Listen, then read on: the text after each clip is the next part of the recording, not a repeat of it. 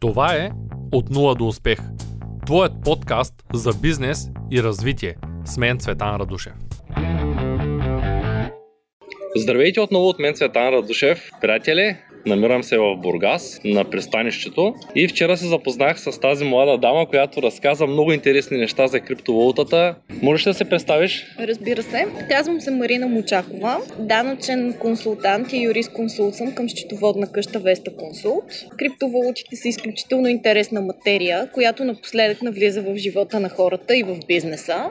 И от тази гледна точка, съответно, е предизвикателство за всеки един счетоводител. Проблемът, който имат повече повечето счетоводители е, че те не са програмисти. Колкото и да са в час с новите технологии, има доста специфични теми, свързани с криптовалутите, които на тях са им непонятни, чисто като технология. Отделно, че счетоводителите не са юристи и трудно се ориентират за видовете сделки, които се случват в света на криптовалутите и въобще в цялата криптоекосистема. И съответно, за да може човек да е наясно, той трябва да има специализирани познания и в трите области. От едната страна да си отговори говори как точно се случват механизмите на всяка една сделка, каква е сделката и вече след като се види какъв е характера на сделката, там насетне тази сделка по общия ред да се подведе под някаква форма на третиране. Било то законодателно, било то данъчно, било то каквото и да било. Имам няколко въпроса, тъй като знам, че ако ти оставяш, ще говориш доста дълго. Разбира. Първият сериозен въпрос, който вълнува всички и доста често забелязвам, че хората са дезориентирани е, ако имаме крипто в някоя борса, да кажем Binance, Kraken, в която сме се верифицирали и това крипто е дошло от някъде другаде, от да кажем майнинг, добиване на крипто чрез компютър или някой приятел ни е заредил срещу заплащане от наша страна. Има ли някакъв начин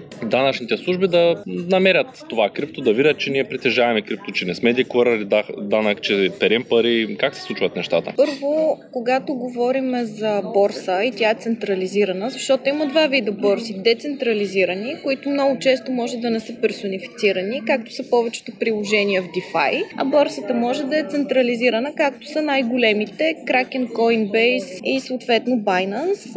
При тях ситуацията е такава, че зад самата борса стои едно юридическо лице. И това юридическо лице, то всъщност има някакъв легален бизнес, както всички останали легални бизнеси, които съществуват. И като всеки един бизнес, това юридическо лице е длъжно да спазва законодателството, да се плаща данъците и когато оперира с чужди сметки и, и в при него се съдържат пари на други физически и юридически лица, то трябва да е compliant. Compliant означава, че следва да е в час с всички превентивни мерки срещу изпиране на парите, които до известно време а, бяха в един по-пасивен ред, по-скоро само на следене, но от а, както се прие четвърта директива срещу пране на пари на общо европейско ниво, всъщност реда е доста по-активен и се изисква и проактивност от страна на юридическите лица, които са с по-рискови групи клиенти.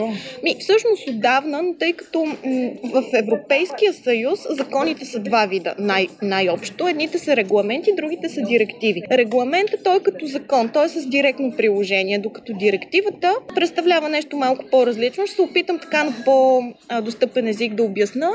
А, например, директивата е следното нещо. От Европейския съюз приемат едни правила и на всички държави членки казват въведете си законодателство, с което ето тези правила да влязат във вашия вътрешен закон. И този процес се нарича транспониране, което означава, че всяка една държава членка на Европейския съюз има един период от време, който най-често е около две години, през които две години те трябва да приемат такива текстове в законодателството си, които да инкорпорират онези правила, за които се говори в директивите.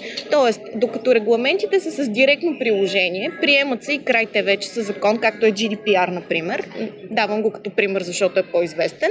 По същия начин и директивите са закони, но те не са с директно приложение, ами по-скоро Съюза казва, приехме тук едни правила, айде сега тия правила, приведете си ги във вашето законодателство по някакъв достъпен и разбираем за вашите държави и за вашето общество ред. Съответно, ако в периода за транспорт транспониране на директивата в съответната държава тя не бъде транспонирана и не се приемат необходимите закони. Естествено, Европейската комисия пише доклад, слага глоби и така нататък. И междувременно пък и самата директива придобива статут на нещо, което се прилага директно. Спираме до тук с директивите. Говориме, че откакто се прие четвърта, реда стана доста по-затегнат. В същото време вече, при, вече е прията шеста директива, която предстои да бъде преведена в законодателствата на държавите членки. Какво предизвика приемането на четвърта директива? Ами всъщност, тъй като след атентатите в САЩ, когато бутнаха двата коли близнаци, хората бяха така много втрещени от този терористичен акт, започнаха а, едни процедури на международно ниво, с което да се предотвратят вариантите за финансиране на тероризъм. Как се финансира тероризма? Ами чрез а, изпиране на пари, чрез отклоняване на средства в тази посока, така че тези дейности да могат а, реално да, да процъфтяват. И за да може това нещо да се пресече, съществува една международна асоциация, която се казва FATF. Тя на различните езици има различна абревиатура, това е английската. Та FATF дава едни 40 съвета или едни 40 точки, с които съветва държавите как те да могат да преодолеят прането на пари по най-лесния начин. И тъй като асоциацията е международна и тя има статут на консултативен орган, всяка една държава следва да се съобрази с тези 40 точки.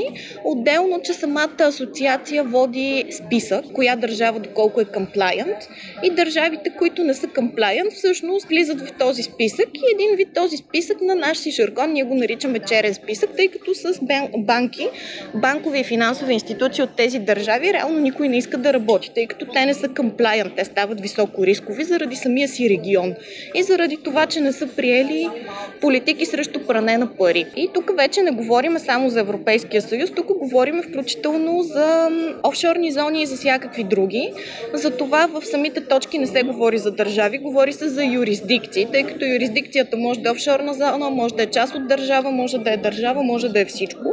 И от тази гледна точка вътре в този черен списък в момента има точно а, двама члена. Единият е Иран, другият не помня кой беше. Може но, да се провери. Но с... А... Между другото пише го в Уикипедия. В няколко изречения, тъй като ти говориш на uh-huh на вашето ниво, на нивото на, на юристите, на нивото на.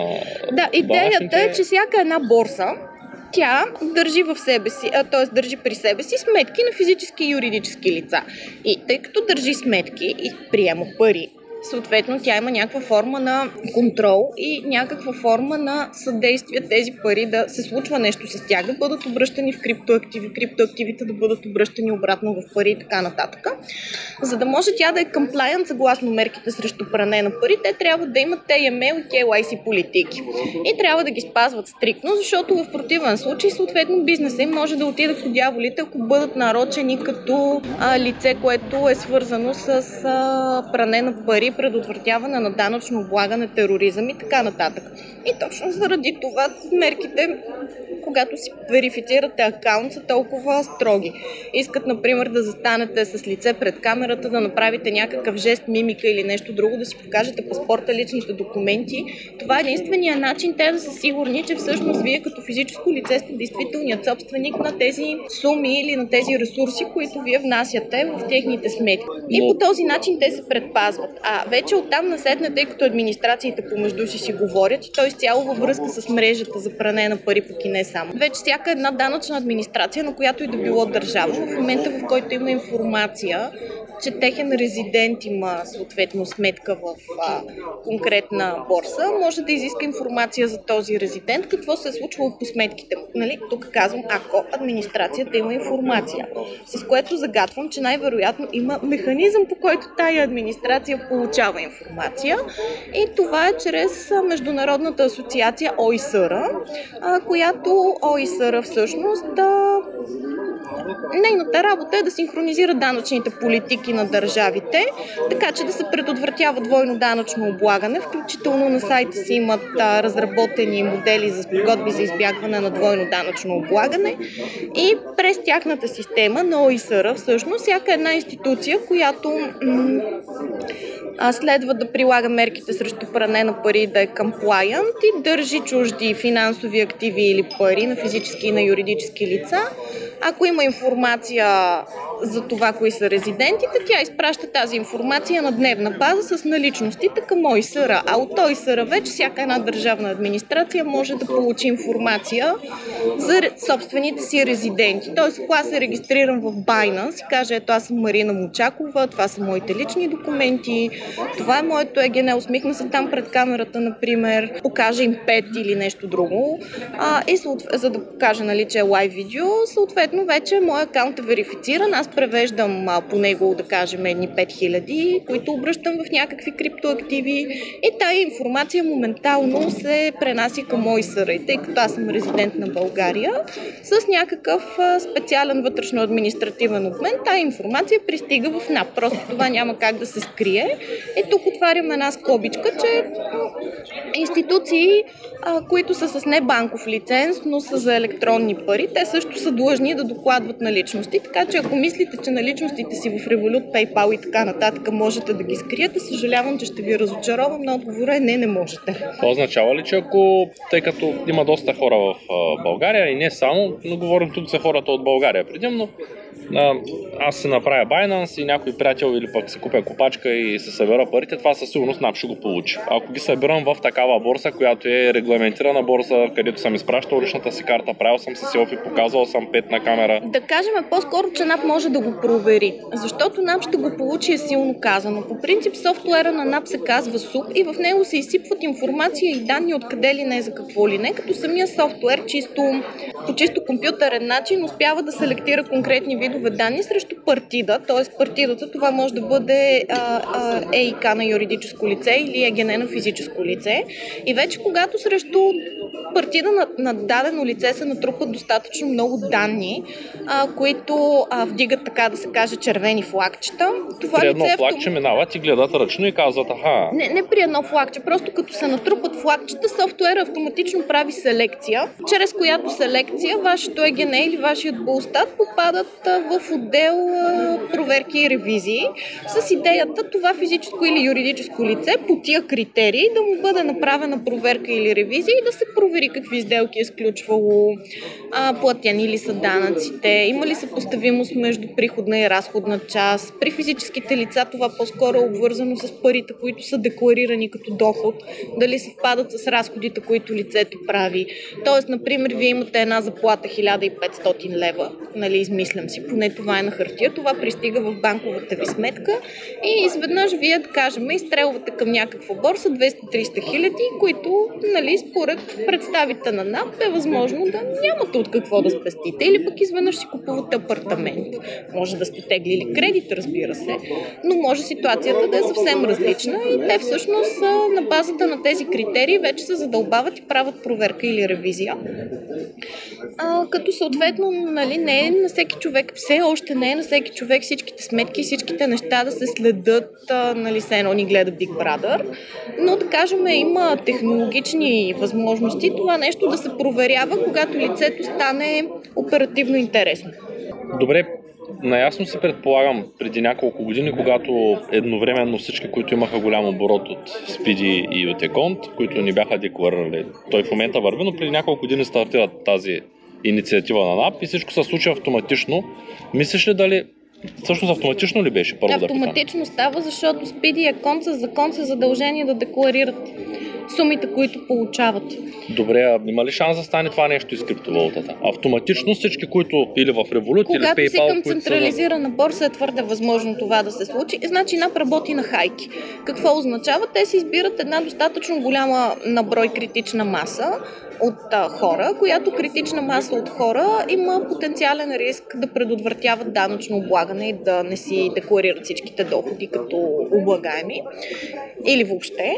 И съответно, като м- се натрупа една такава маса, НАП с минимална процесуална, а, с минимални разходи за административен капацитет гледа да си реши въпроса как става.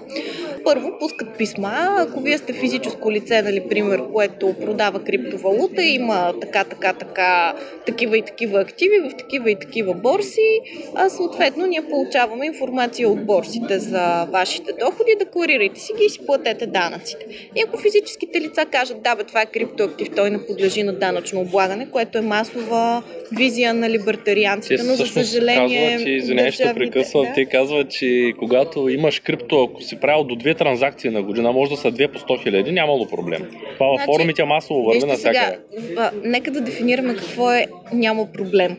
А, ако идеята е, че а, данъчните ставки са различни, когато едно физическо лице извършва сделки по управление на личното си имущество, например, да кажем, аз решавам да си сменя апартамента или решавам, че ми трябват пари, искам да си продам криптоактивите, защото искам да си а, платя магистратура в чужбина и ми трябват пари, например.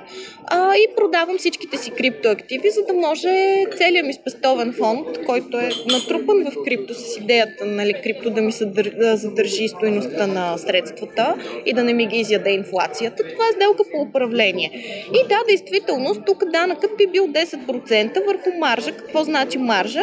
Взимаме цената, на която сме си продали криптоактива, пресмятаме я колко е, взимаме парите, които сме инвестирали, пресмятаме ги колко са, продажбата минус стейността на покупката ни дава маржа и това нещо се облага с 10%.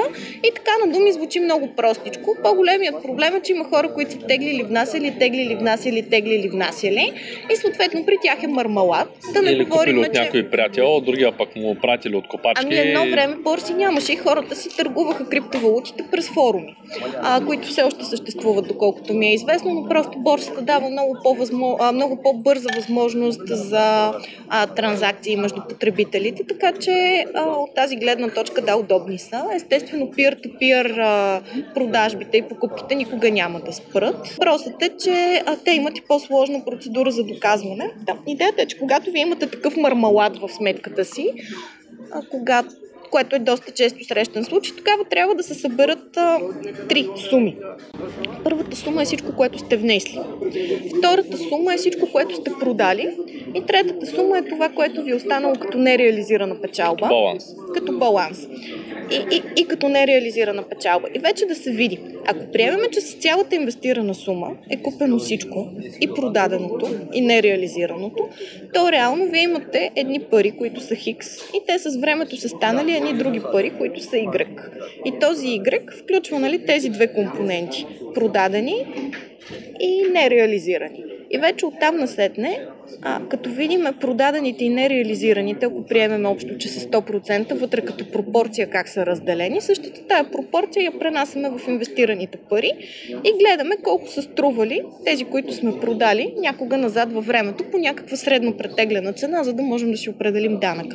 Какво се случва обаче, ако ние имаме трейдинг? Ето, например, взели сме си един форек, а, аналог на Форекс робот, който обаче работи в криптоборса и той почва купува, продава, е, купува, точно продава. работим сега, прави 2-3 хиляди транзакции да, на върти активите между различни борси, обръща от един шиткоин в друг шиткоин и така нататък, а, с идеята да се вземе максимален марш.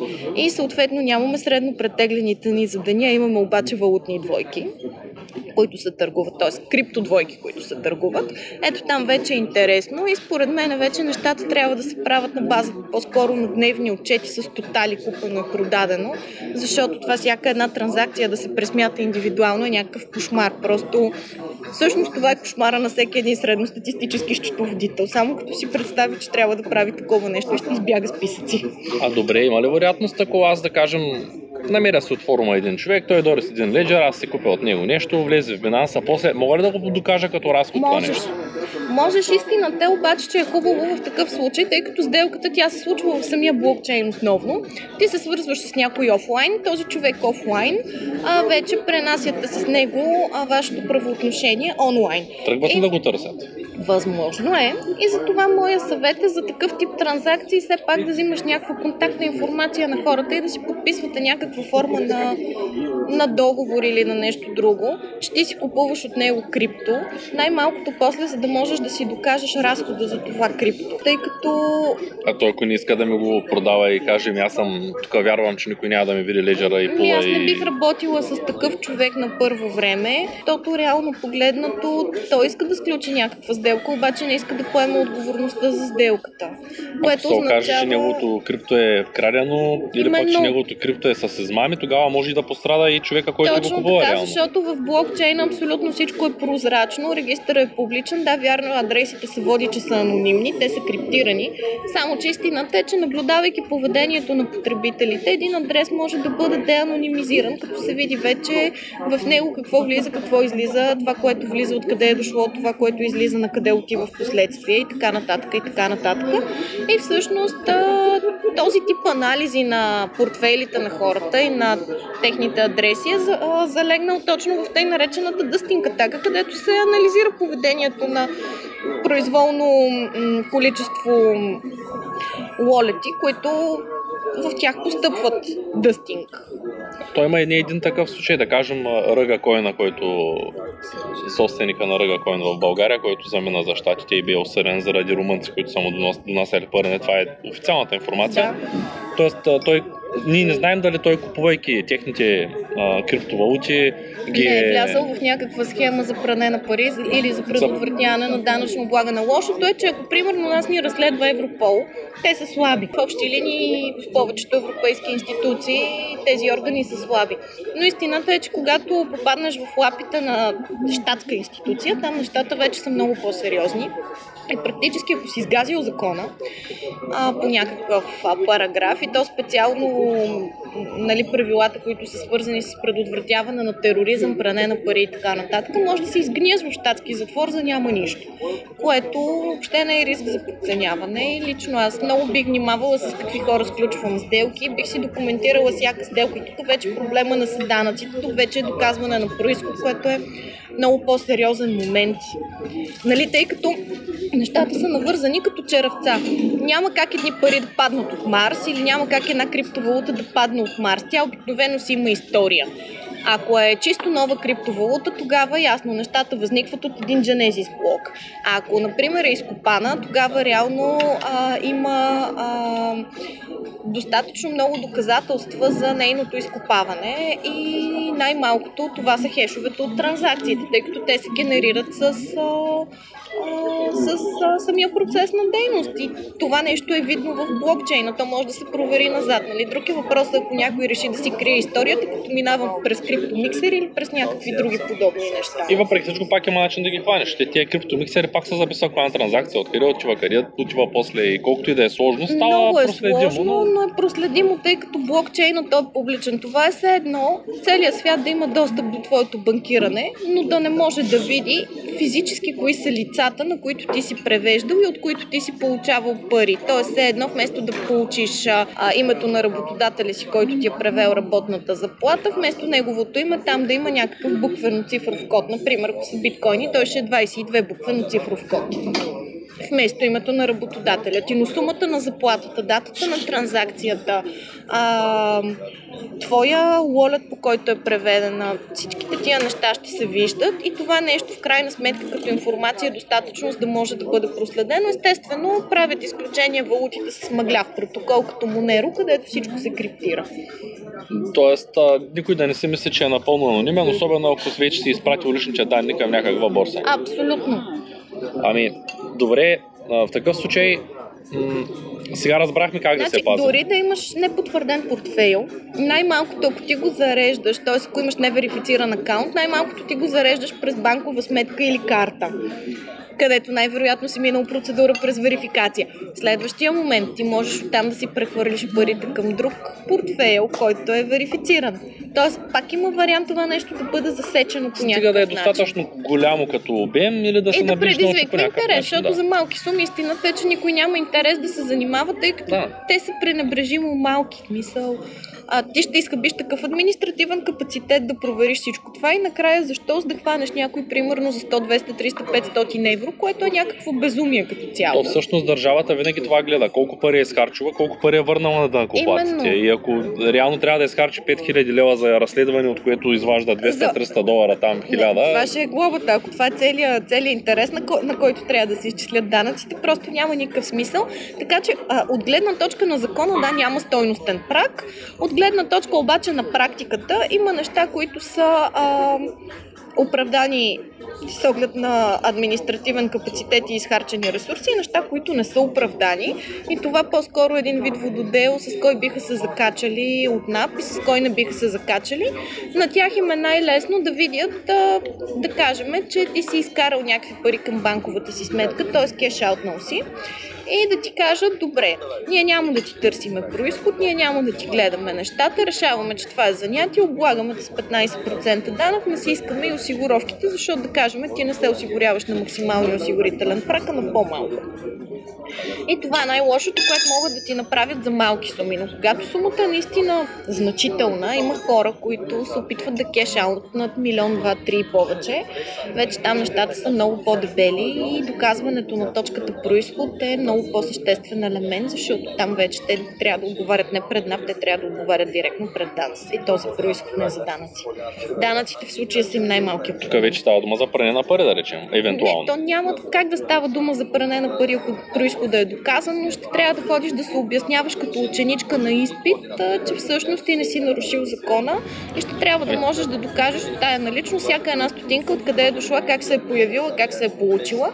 И сега съответно, например, е много интересен момент, ако да кажем има някакъв open source проект, който е базиран на блокчейн и да кажем разни програмисти или бартарианци, които са фенове на идеята, искат да я подкрепят и така нататък, хващат и правят едно хубаво дарение на труда си, с което развиват той open source проект. Проектът тръгва, развива се по някаква причина и да кажем, собствениците на проекта казват, нали, супер, а ние сега тук ще възнаградиме нашите верни последователи, като им отключиме някакво количество койни и те ще могат да си клеймват през определен период от време. И сега тук въпросът е как се доказва това, защото това е сделка. И това не е ли пак нещо върху което плащаш данък? Задължително. Значи първо ти придобиваш данък в натура. Даренията?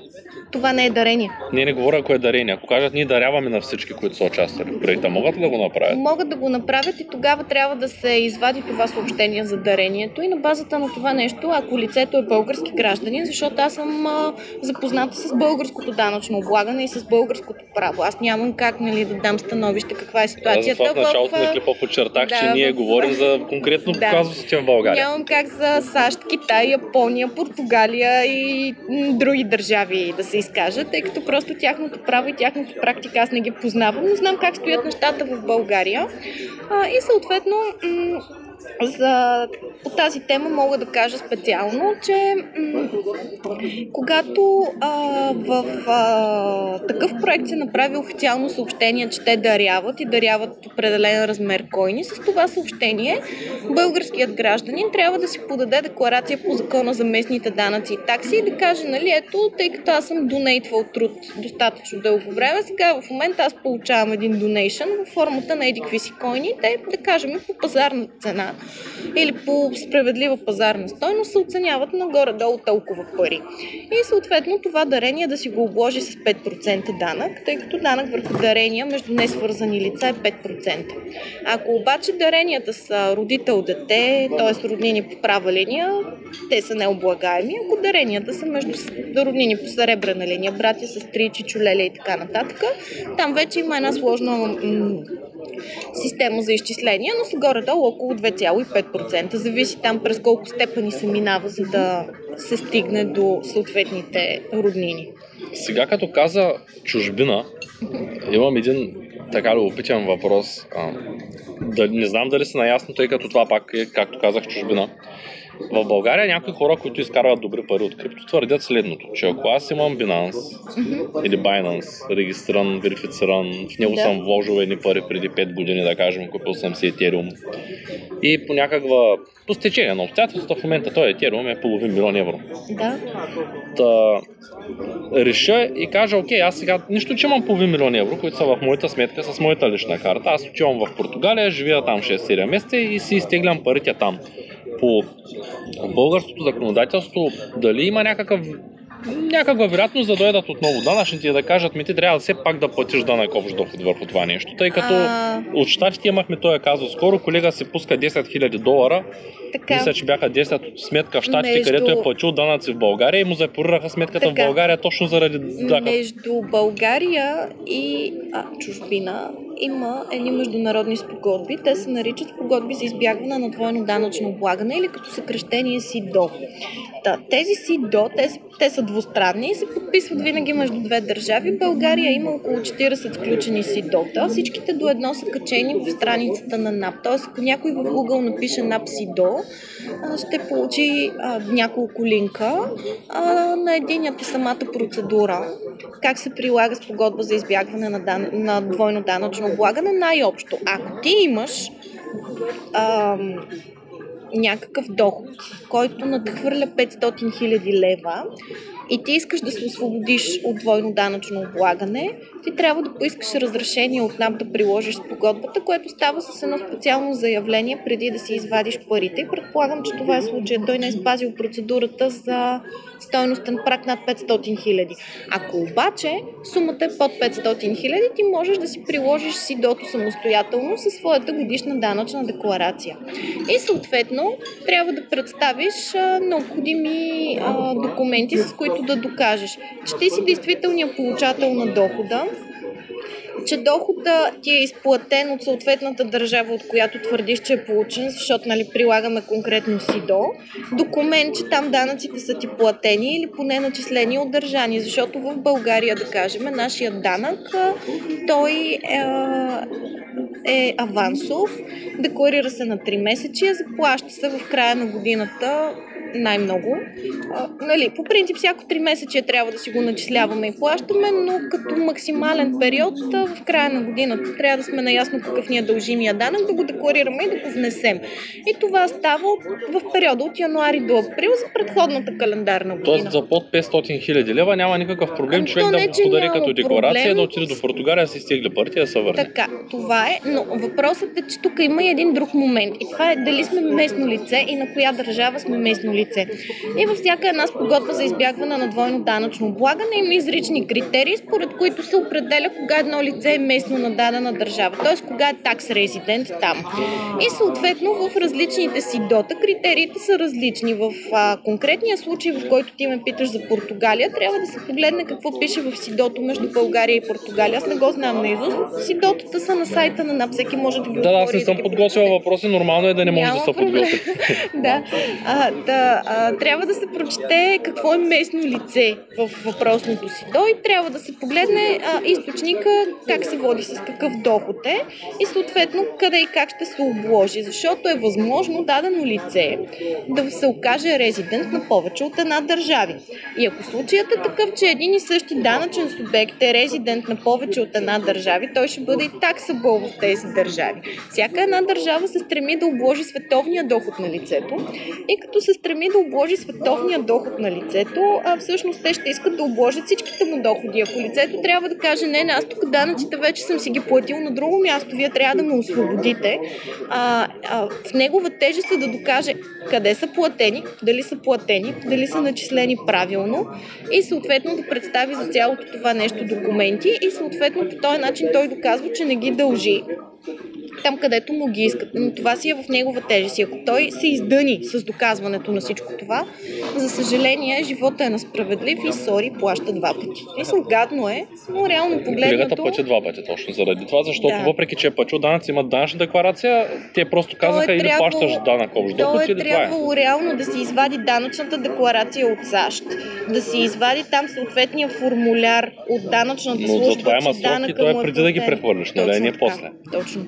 И въпросът е, че явно не е попаднал на читав счетоводител, който да ми го обясни тия неща. Обикновено в такъв случай хората се обръщат да, към а, големи компании от типа, да кажем, PricewaterhouseCoopers а, а, И добре или пак... някакви такива, които в международен план има достатъчно развита мрежа, която мрежа им дава възможността те в различните юрисдикции да имат а, данъчни консултанти, счетоводители, адвокати и така нататък, които вече със съответната данъчна администрация, като си говорят, да могат да подадат заявление на- базата на пълномощно от името и със сметка на лицето и от администрацията чисто а, така по един а, доста административен ред да ги снабдат с необходимите документи, лицето да си ги получи тук с апостили и с всички останали заверки, които са необходими, за да се докаже, че този документ не е печатан на домашния принтер вкъщи, а наистина произхожда от там, откъдето ние твърдим. И съответно вече да им се направи един легализиран превод и това нещо да се приложи в НАП и да се каже, ето нали, това ми е документ от САЩ, неговото съдържание е такова и такова и ето тук пише черно на бяло, че аз съм си платил там данъците, удържали са ми такъв и такъв данък, искам да си приложа с погодбата за избягване на данъчно облагане. Тук това, което вие ми искате, аз не го дължа и съответно айде освободете ме и това нещо си е една специална процедура, която се прилага пред НАП. Това е доста интересно, тъй като от друга страна, ето тук идва и големия проблем, който се срещат често хората с бизнес в няколко държави, че когато аз имам счетоводител в България, той няма никаква представа, че трябва да подава информация за фирмата ми в САЩ, тъй като той няма ангажимента да знае, че дали имам фирма в САЩ, какво се случва, каква декларация подавам. Хората, които подават данъчна декларация в Штатите, извършват друга услуга, те са пък в Штатите. Тоест, би трябвало човек, който прави бизнес, той да си ги поручи тия неща и да знае, че ако получава от три държави, да си ги пусне тези документи. Ами всъщност аз в тази ситуация бих посъветвала хората просто да се обърнат, да, наистина скъпи са им консултациите, но аз бих посъветвала хората да се обърнат примерно към Deloitte или към PricewaterhouseCoopers или някоя друга голяма, която обаче е международна, има развита мрежа. Това е много важно. Хем да да е да международна и да има развита мрежа. И да си кажат аз къде какво трябва да направя и те ще ти кажат процедурата е такава и такава. Какъв е недостатъка на тези големите? Когато се обърнеш към един консултант, обикновено той е тясно профилиран. Например, ти искаш а, да си видиш данък при източника а, между България и Швейцария, например, и да кажем, се обръщаш и там консултантът ти казва, ами да, то трансферно ценообразуване, роялтис, не знам си какво си, България, Швейцария, кантонални такси, т.е. кантонални а, данъци и така нататък. Тук данъка ще е толкова, там данъка ще е онолкова, обаче съответно може да изтърват, понеже той е само тясно профилиран в тази сфера, може да изтърве да кажем, че този тип сделки са облагаеми по ДДС. И оттам насетне ти трябва към същата, нали, такава голяма с развита мрежа да се обърнеш към друг специалист, чийто фокус е ДДС, ама някой трябва да те светне и да ти каже, ей, пич, ти тук говориш за данък при източника, например, който е между двете държави, къде да бъде платен България или в Швейцария, ама айде сега да си поговорим и за ДДС и, и, и нали, питай нали, как стоят нещата с ДДС, да кажем, в Швейцария, защото в България стоят така и така. Тоест, нали, малко изчетоводителя в България трябва да е с акъла си. Тогава вече ти отиваш към друг консултант и нали, става малко мътна и кървава, тъй като информацията не е централизирана на едно място в някакъв голям портал, на който да можеш да си я намериш от всяка държава. Другия вариант е пишеш на съответния НАП в съответната държава и те ти изпращат цялата информация, която е релевантна за твоя случай и ти вече четеш техните закони, четеш техните бланки и се опитваш да се ориентираш на място и се ограмотяваш. Това е най-общо. Съответно, нали, когато приложиш една такава стратегия, ти няма как да знаеш тънкостите. Може да има някой подводен камък, с който да не си наясно, но след това предварително проучване поне знаеш за какво да питаш и като се обърнеш към някой голям, ще му кажеш, трябва ми такъв, такъв и такъв експерт, за да ми отговорят на тия въпроси, дайте ми комплексно становище. Тъй като тя, темата е изключително обширна и аз Да. виждам, че ние можем да говорим не до обята, ами до, до вечера. А, ти мога ли да оставя твоите контакти отдолу, ако Разбира някой има нужда от консултация и за какви по-скоро консултации ти си Еми, а, основно за данъци. Тоест, ако има някои данъчни проблеми, може да се обърне към твоите услуги. Данъчни въпроси абсолютно няма никакъв проблем. Аз не съм инвеститор. Аз мисля, моята професионална квалификация не е да съветвам инвеститори. Например, инвестирайте тук, инвестирайте там, айде сега купувайте там, купувайте еди какво си или не, не, не, сега продавайте. Не. А вече, когато човек иска да сключи някаква сделка и му е интересно колко ще му струва и колко ще го заболи економически от чисто данъчна гледна точка, де, де факто аз мога да му съдействам. Ако има някакви да... проблеми или някакви неща, които иска да предотврати като проблеми, може ли да използва твоето услуга? Тоест, каква услуга даваш ти като юрист? Мога, а, мога на хората да помогна да си документират сделките, като по този начин в някакъв момент, в който бъдат попитани те какво са правили, защо са го правили, как са го правили, те вече могат да извадат документация и да кажат, вижте, аз нищо незаконно не съм правил, аз не съм прал пари, това е напълно нормален бизнес, нали, може нещо да съм пропуснал да декларирам, но това е административно нарушение, все пак това е ново нещо в сферата на бизнеса. Златото то съществува буквално откакто свят светува. Парите съществуват още от древен шумер и акад. Обаче криптовалутите съществуват от около десетилетия. Така че е нормално Съвсем да има нормално, нужда обществото са да ги поеме, да олегнат, законите да се настроят, бизнеса да се настрои. Въобще навсякъде хората имат нужда от психологическа и реална настройка, как цялото това нещо да започне да работи. Аз съм много по-прокрипто настроена а, тъй като съответно ние, нали, историята е показала и ние сме виждали много примери, а, как някой става политически неудобен или, например, как в Китай хората са подложени на силна форма на контрол с това, че те си плащат насякъде с телефона. Те нямат нужда от дебитни и кредитни карти, тъй като цялата информация има в телефоните. И всъщност, когато те станат по някакъв начин с нисък социален рейтинг, който социален рейтинг там си е нещо прието, в смисъл ти трупаш социален рейтинг, като правиш определени неща и социалният ти рейтинг пада, когато ти правиш социално неприемливи неща. И когато социалният ти рейтинг падне, следват санкции. Например, не посещаваш родителите си, например, се държиш се грубо с съседите. Социалният ти рейтинг пада и какво се случва? Ми, например, кръцват ти достъпа до публичен транспорт и айде отиди на работа. Съответно, да може хората да не са подложени на такава форма на репресия и да си запазят свободата, естествено, те ще искат все по-малко и по-малко да се разплащат с електронни пари, а по-скоро ще искат децентрализация на средствата, за да може техните ресурси да не бъдат а, уязвими. А, тоест, ако утре, да кажем, някой реши, че аз съм политически неудобна и ми кръцне сметките, аз се гивам, аз мога да приемам само плащания в кеш. В такъв случай няма да мога да си отворя банкова сметка никъде. Но а, реално, когато аз имам криптоактиви и това е една альтернативна форма за разплащане, аз мога да си платя в супермаркета с а, криптоактивите си.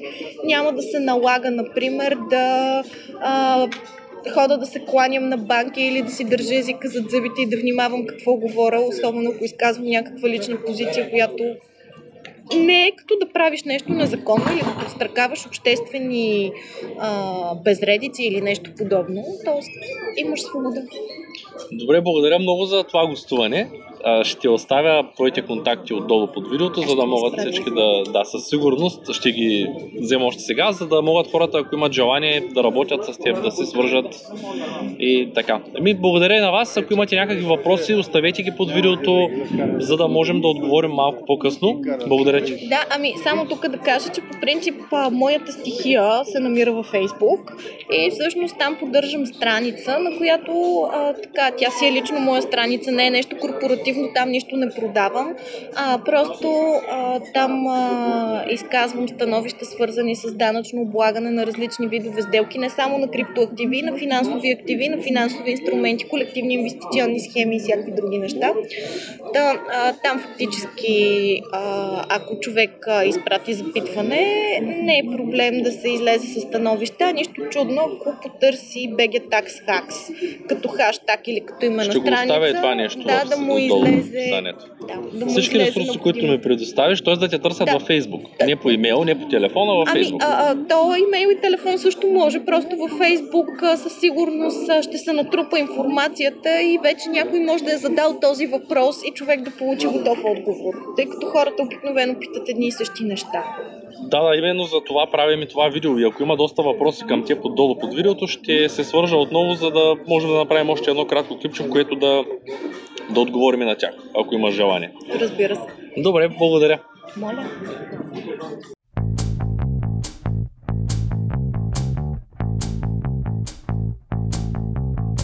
Това е От нула до успех.